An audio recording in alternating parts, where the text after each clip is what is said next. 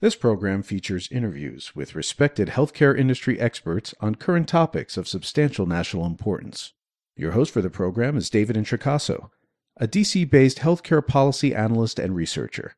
We invite you to comment on the program by visiting thehealthcarepolicypodcast.com. Now, here's David. Welcome to the Healthcare Policy Podcast. Again, I'm the host, David Introcaso. During this podcast, we'll discuss Mount Sinai's Hospital at Home or Mobile Acute Care Demonstration Project. With me to discuss the topic is Chief Medical Officer at Mount Sinai Care and VP of Hospital Services Utilization, Dr. Jeffrey Farber. Jeff, welcome. Thank you for your time. Thank you, David, for having me. Dr. Farber's bio is posted, of course, on the podcast website. On background, per the CDC, approximately 35 million Americans are discharged from a hospital each year. Another 700,000, or one third of all deaths annually, occur during a hospitalization. Hospital care, of course, is expensive. We spend over 900 billion, or one third of all healthcare spending, on hospital services. In 2013, 25% of the 583 billion total Medicare spending went to reimburse hospitals. Despite the cost of quality, hospital care can be poor, if not harmful. In a study published in the Journal of Patient Safety in 2013, the author concluded there were between 200 and 440,000 patients hospitalized annually whom are fatally harmed. Beyond the cost and quality, according to the Federal Agency of Healthcare Research and Quality, approximately 10% of all hospital admissions for certain chronic and acute conditions including diabetes, respiratory conditions, bacterial pneumonia, and urinary tract infection, infections, are avoidable. Not surprisingly, 60% of these avoidable hospital conditions are from Medicare patients, or phrased another way, preventable Medicare covered stays are three times more likely than preventable private insurance covered stays. With me again then to discuss Mount Sinai's effort to keep its patients out of the hospital via its hospital at home demonstration is Dr. Jeffrey Farber. So with that, uh, Jeff, um, let's start with just a basic, simple question. How did your hospital at home or mobile acute care program come about? Uh, well, thank you, David. Again, that's a, that's a great question. We uh, here at Mount Sinai in New York City have been working for many years uh, on developing a lot of innovative care programs that are really focusing um, primarily, though not exclusively, on those who are most vulnerable, the, the highest risk uh, the highest utilizers, you know, the frail, uh, vulnerable, often older adults, um, who are at highest risk for the adverse outcomes that you mentioned uh, that unfortunately we, we see all too common uh, with patients that interact with the healthcare system. So our submission to CMMI uh, for funding on this second round of funding to develop and test this mobile acute care team uh, came out of a background of similar types of care innovations uh, for similar populations of patients. Okay, thank you. So let's go to those patients.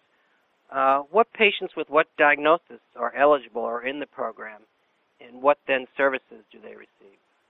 Sure. So uh, what we are targeting is care for patients who meet inpatient admission criteria. So they're, they're sick enough that they require hospital services for common, important medical conditions, and, and they include the following uh, pneumonia, community acquired pneumonia, that is, uh, heart failure exacerbations, exacerbations of chronic lung disease, uh, including asthma and COPD, urinary tract infections, uh, diabetes, cellulitis, being uh, an infection of the of the skin and superficial tissues, dehydration, and uh, DVT and or PE, pulmonary embolism. Okay. What then are the demo's uh, goals? Obviously to keep the patients out of the hospitals, but what else? Right. So essentially what we are doing with this model is offering patients who do need hospital level care that level of care in the comfort of their homes. So patients will receive, as they would in the hospital, uh, IV antibiotics uh, and other IV therapies, uh, IV fluids, nursing care, um, nutritionist care, physical therapy care, uh, doctor visits, uh, of course, um, other medicines, um, durable medical equipment that they need, special hospital beds, supplemental oxygen, um, monitoring such as blood tests, and imaging studies that are done can be done in the comfort of their home. So we're offering them an entirely comprehensive substitute for care that they need for this acute illness as opposed to being in the hospital, we deliver in the home. And the goals are really to advance the Triple Aim. We, we believe that this care will be more uh, beneficial to patients in terms of the patient experience and the patient satisfaction. Uh, being in their familiar environment uh, will also lead to higher quality care. There'll be less, uh, we think, room for errors, um, mistakes that are made in, in, in busy hospital settings. Uh, we think that patients will be at less risk for what we call hospital uh, associated conditions or hazards of hospitalization. Most notably, these include uh, delirium, so you know acute confusion from being both ill and in an unfamiliar environment, falls, um, confusion, and both you know agitation and and and over sort of sedation, uh, pressure ulcer injury, uh, and the like. And then finally, we feel that we can do this uh, at a lower total cost of care uh, to the system. Now, this idea, now that we've discussed it a bit, this idea goes back some years, still highly, I would imagine, uncommon. Do you have any sense of who's doing this or whom else? And of course, the rate limiting step being uh, reimbursement recognized, but are others, or what awareness do you have of others trying to do this as well? That's exactly right, David. The, the, issue here, like many issues that we see in medicine, is that the incentives based on the reimbursement system that's been in place long-standing, essentially a fee-for-service model since the creation of Medicare in 1965, does not allow for or promote or incentivize this type of care. Uh, and so therefore there's not a lot of this type of care happening, which is one reason that we were able to successfully obtain funding from CMMI to try this on and, and pilot on a rather large scale. Now, you're right. This did start. Uh, the first published reports of a hospital at home model was done out in Johns Hopkins um, by a, a physician, Bruce Leff, out there, who's done terrific work. Uh, and we consulted and, and, and hell, he helped us quite a bit uh, on our application and our uh, devising our program here. And there's also uh, a system out in Albuquerque uh, in the Southwest who's been doing this as well uh, with their program. Okay. We also, and the reason I think that, that we you know, are also poised to do this, as I mentioned in the beginning, not just because of our history of these innovative care designs, but we have a very large uh, um, home-based visiting doctors program. It's the largest visiting doctors uh, academic program in the country, with well over a thousand, I think now close to 1,200 patients who are homebound, uh, who receive their medical care in the comforts of their home because they're not able to make it into the office uh, for office visits. And so we pair that service and that expertise uh, with the other services we need to provide the medical care for these patients during these episodes in their home. So, in some ways, it was an extension of or leveraging that program as well. Yeah, absolutely. I don't think we would be uh, in the same position uh, and comfortable providing this care without that existing infrastructure and, and, comfort with the quality that we have in reaching patients in their home, having uh, access 24/7 to our doctors in case there are issues that arise. That being a platform and knowing that we have that as a foundation enabled us to feel comfortable saying, you know, we think we can do this. Because providing outpatient home care for patients that need office visits is very different uh, than, than acute level hospital care for someone who's got this uh, serious acute illness. Mm-hmm, mm-hmm. Now, there are uh, possible concerns about this, and my understanding is primarily is that these patients have to be carefully screened to qualify for this program. I'm assuming uh, that is the case. Yeah, that's exactly right, David. It's not amenable really for everyone. You know, so we we have a, a careful process that we exactly as you said we get the referrals from doctors, case managers, social workers, and other team members in our emergency room, and in our RETU, which is our rapid evaluation and treatment unit. That is our outpatient observation unit uh, that we have here in the hospital. And so we screen first based on you know, who's there, who's seeing the patients, and say, oh, this this patient might be eligible. Let's say it's a patient with community-acquired pneumonia as the working diagnosis. And then we call in the team, the MAC team, who'll come to the bedside and have a conversation with the patient, look through the records, and say, well, does the patient have uh, appropriate supports at home? You know, is there someone there, a caregiver, whether family, otherwise, paid, unpaid, that's going to be able to help and partner with the care team to ensure the patient's comfort at home. Do they have a stable home environment? Do they have uh, working telephone service so that, that we can reach us in between the visits that we're going to provide? Uh, plus, the severity of the illness of the pneumonia. You know, what factors uh, does the patient have? Do they seem to be, are we solid about the, def- the diagnosis? Do we feel comfortable that that's it? And do we already see that the patient's responding to initial therapy, whether in the emergency room or the observation unit? And, and we feel there's a good chance that the patient will continue to do well with this. Or do we think, you know, I'm not really sure. I think it's pneumonia. I'm treating it, but I don't see the classic um, findings that I do on on the evaluations, like X-rays and blood tests.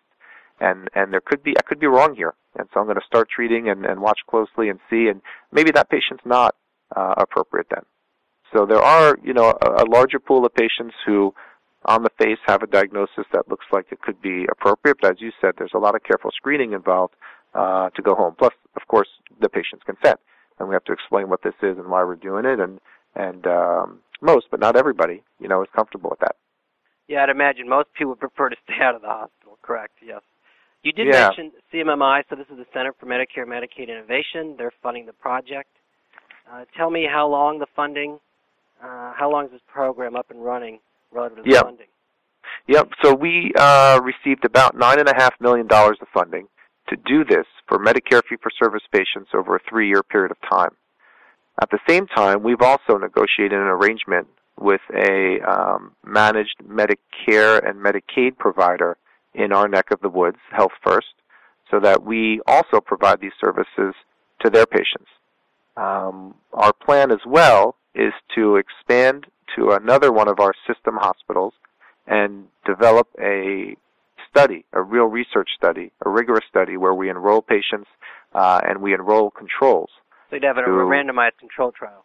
Yeah, I don't know, you know, it not not exactly as a, a traditional randomized control trial because we do need patients' consent to go there, and we can't sort of consent them and say, okay, well, you're not going, or, or you don't want to go, but we're going to send you. Right. But we can enroll and, and do many of the components of the program with similar matched uh, patients based on their diagnosis, their age, their comorbidities, and then follow them prospectively as opposed to you know looking back retrospectively and see how they do in terms of care quality, costs, length of stay, uh, readmission rates, uh, and the like. And how many patients? What's the numerator here? How many patients? Well, I'll ask both sides. So, how many in the program, and what's that relative to the number of beds? Uh, so, what's the numerator denominator on this? Yeah, it's a great question, and it's pretty new here. So, you know, we really started uh, in earnest with the program up to speed in late February, early March. So it's only been a couple months. Uh, we've had now just shy of about 20 patients who have been enrolled in the program. And uh, there are many more that are available. And one of the big challenges that we're finding now, early on in the first few months, is that uh, the logistics are more difficult than we had anticipated. So, you know, patients will come in 24 hours a day, seven days a week to do the screening, the enrollment, arrange for the transportation, to ensure that the pharmacy delivers meds that are needed, oxygen equipment, you know, uh, other deliverables in the home, coordinate with nurses so that they can meet the patient upon arrival as well in the home and do the intake just like you would for a patient going upstairs to a hospital bed, is trickier uh, than it may sound and, and can't be done 24 7. Whereas in the hospital, of course, it can be done. So there are a lot of patients that uh, just from timing, you know, we're not able to safely enroll, and, and so we don't.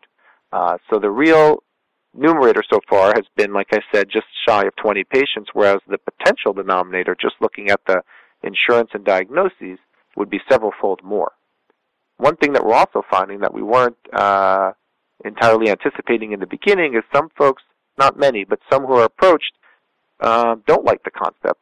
They get nervous about it, feel comforted by being in the hospital, and or caregivers get nervous about it, and sometimes actually, you know, anticipate and in a sense look forward to the break from the burden of caregiving by having the patient in a in a hospital setting where they can visit on their own terms, and when they're not visiting, feel, you know, some some some relief, right, a, a respite.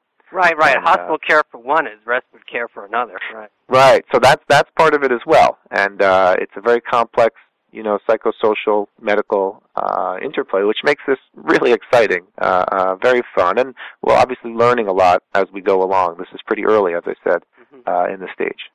Well, let me just ask, despite the fact that you're up and running for just a few months, are there any uh, outcomes or results, however um, anecdotal, that are you willing to share?